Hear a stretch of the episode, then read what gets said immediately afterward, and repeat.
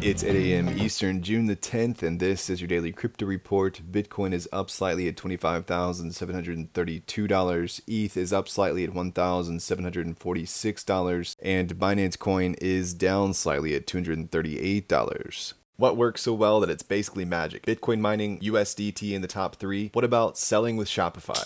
Shopify is the global commerce platform that helps you sell at every stage of your business. From launching your online shop to did we just hit a million orders? Shopify is there to help you grow. From their all in one e commerce platform to their in person point of sale system. Wherever and whatever you're selling, turn browsers into buyers with the internet's best converting checkout up to 36% better compared to other leading commerce platforms. Sell more with less effort thanks to their new AI solution, Shopify Magic. My favorite thing about Shopify is no matter how much you want to grow, they have the solutions you need to take control and level up your business business. Shopify powers 10% of all e commerce in the US and millions of other entrepreneurs across 175 countries. Plus, Shopify's award winning help is there to support you every step of the way. Businesses that grow, grow with Shopify. Sign up for a $1 per month trial period at shopify.com slash DCR, all lowercase. Go to shopify.com slash DCR to grow your business, no matter what stage you're at. Shopify.com slash DCR. Well, the U.S. Department of Justice has charged two Russian nationals with the 2014 hack of Mt. Gox, one of the largest thefts in crypto history. According to the DOJ, the individuals gained unauthorized access to Mt. Gox's wallet and stole 647,000 Bitcoin over nearly three years. The DOJ also alleges that one of the nationals was involved in operating the defunct crypto exchange BTC-e. The charges suggest that the defendants used an unnamed New York based Bitcoin brokerage service to launder funds, moving over 6.6 million into overseas bank accounts.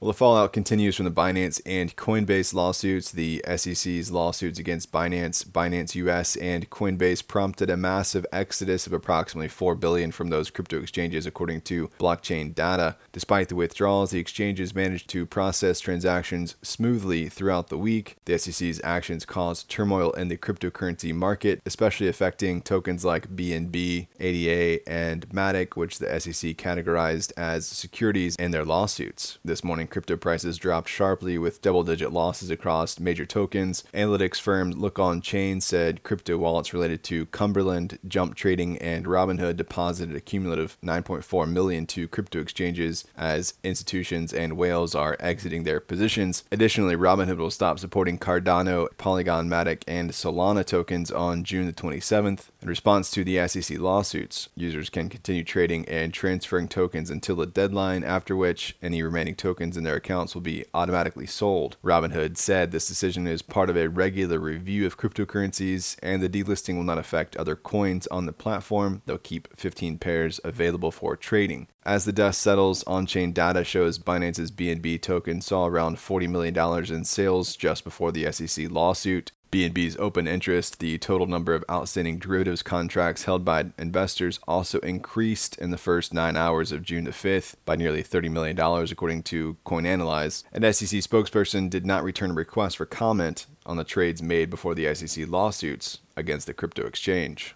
And finally, a judge has ruled that FTX's customer names can remain permanently shielded, providing protection to investors and safeguarding against potential scams. The decision considers the customer's list a trade secret, and its secrecy is deemed crucial for the well being of customers. However, this protection does not extend to customers in the UK. Well, that's all for us today. Visit us at dailycryptoreport.io for sources and links, and listen to us everywhere else you podcast under Daily Crypto Report.